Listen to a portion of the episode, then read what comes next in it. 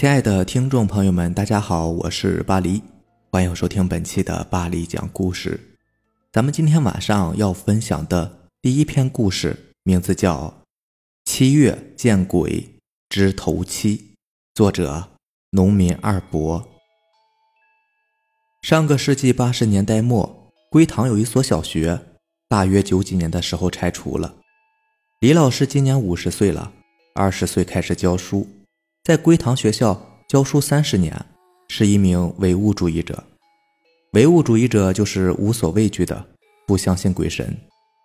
李老师也经常在课堂上宣扬唯物主义思想，反对迷信，崇尚科学，不信世间有鬼神之说。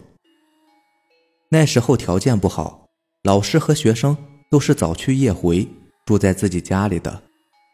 李老师每天早上鸡鸣开始出发去学校，待到下午课程教完，李老师走完二十里山路到家，几乎都要到晚上十点左右的。归堂开始本来是有初中的，后来拆除了，小学也只剩下五个年级。贫穷的岁月，大家都很辛苦的。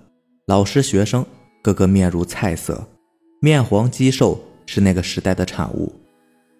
李老师教的三年级有几个学生很是调皮，这让李老师颇为头疼，费尽心机的为人师表去教育他们，希望能够把他们教为栋梁之才，也不枉李老师的一番为人师表之心。其中有一个叫狗剩子的，最近老师请假，经常不来上课，每次都有各种理由。头疼脑热、拉稀发烧，甚至连见鬼招魂的理由都有。李老师决定抽点时间去见见他的家人。调皮的孩子一般都是很聪明的，如果没有接受一个良好的教育，很容易就会走上邪路，害人害己。这一次，狗剩子已经有七天没有来上课了。他请假的理由是奶奶去世了，正好今天是头七。老师决定做一个家访。没有月亮的夜晚，猫头鹰的叫声格外的凄凉。传说猫头鹰叫必有人亡，因为猫头鹰叫是在数人的眉毛，一旦数清一个人的眉毛，那么这个人就会过世。想到这些，李老师不禁打了个寒战。不过他随就笑了。共产党员是不相信鬼神的。天空已经有了一丝月色，民间有句话。叫夜路走多了，总会遇见鬼的。李老师走了三十年的夜路，从来没有遇见过鬼。他用行动证明了这句话的荒谬。想着想着，李老师来到了狗剩子家门口。李老师决定推门进去看看狗剩子在干什么。李老师正准备推门的时候，门却先开了，出来一位慈祥的老奶奶。岁月在老人额头上留下了很深的皱纹。刻满了沧桑，那个时代吃不饱饭的特征也显示在这位老人身上，使老人看起来是那么的干瘪瘦小，几乎连一阵风都能将他吹跑。李老师赶紧上前握住了这位老人的手，自我介绍说：“啊，我是狗剩子这孩子的老师。他说您去世了，已经有七天没有来上课了，我来看看。哎，这孩子。”老奶奶慈祥的笑道：“这孩子看我不打断他的腿，居然编这么一个理由，哈哈，让老师见笑了。老师要是相信这孩子说的，我要是真死了，老师今天见到我还以为是头七回家看看呢。”老师苦笑，心想这个老太太还比较幽默呢。老太太让李老师进屋坐坐，她得先去猪圈把猪给喂了。农村老百姓都有养猪的习惯，白天忙农活晚上趁着夜色喂猪，一直都很正常的。李老师看着老太太的背影，总觉得哪里有点不对，可是他又说不上来到底是哪里不对。后院狗剩子坐在那里发呆，李老师看见狗剩子过去敲了一下他的头：“你这个孩子怎么就不知道好好学习呢？每次都找借口请假。”你对得起你辛苦的爸妈和奶奶吗？你奶奶这么晚还得去喂猪，你就在家，怎么就不知道帮忙做点农活呢？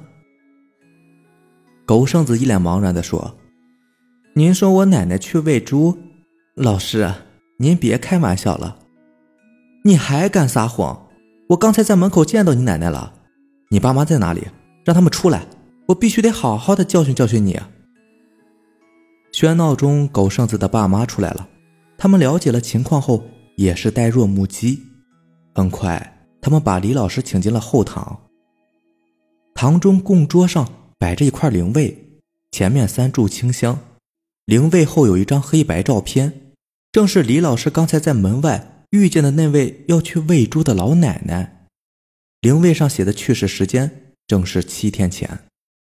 狗剩子的爸妈说，七天前老奶奶已经去世了，今天正好是她的头七。李老师不信，冲进了猪圈，猪圈里哪有什么人喂猪啊，连猪都没有。李老师突然意识到不对的地方在哪里了，那位老太太。在月光下行走，没有影子。难道真的是头七还魂？老人的鬼魂回家看看。当天晚上，狗剩子的爸妈请来了四位屠夫，把李老师围在中间，送李老师回家。据说李老师回家以后大病了一场，以后在校教书就住学校了，晚上连门都不敢出。也许有一天你在月光下行走，也会见到一位老太太或者老头子，他们是那么的慈祥，那么的和蔼可亲。他们会和你说几句话，或者告诉你他们要去干什么。这个时候，你需要看看地上，他们有没有留下影子。如果没有，那么恭喜你，你见到鬼啦。下面这个故事名字叫《水底惊魂》，作者威十一。在我们那儿河流很多的雅安嘛，我们家更是迎京，两条大河流经一个县城，可以说是水城了。我们都是很爱下河钓鱼、洗澡什么的，因为这样导致每年淹死的人也有很多。这天，我和几个好朋友逃课跑出去钓鱼了。钓鱼的地方就约在雷打石，算是我们最爱来的地方。当然，别人也知道我们最爱来这个地方。于是，我们钓鱼的地点就要隐秘一点，不是在路边的正宗雷打石上，而是在旁边的一个水坳里。那个地方十分的隐蔽，如果不是我们这种来了几十次、上百次的人，根本不知道那里还有一个水坳的存在。水坳是什么？我来解释一下。就是水在进入一个弯或者是转向的时候，就会冲刷出一个小潭子。这里的水不急，深度也有一点，所以就会有很多的鱼和虾聚集在这里。这种地方基本都是在水湾上，所以隐蔽性特别的强。不仔细找的话，还真的找不到呢。当然，这种地方也不是什么好地方。这种地方因为水流慢，所以就会有很多上游的东西被直接冲到这里来。如果没有下大雨，这种地方一般都是很脏的，漂浮着很多的东西。昨天刚好下了一场大雨，今天天气也比较好，水流也不算特别急，正是一个钓鱼的好天气。这时候的水质非常好，这样的水坳里面更是有很多的大鱼。我们几个坐在水坳边上，放着鱼竿，旁边生着火，只要钓上来大鱼，马上就烤来吃。其实。这是我们最大的一个错误，莫名其妙的居然找了一个隐蔽的地方生火，这不就是暴露位置吗？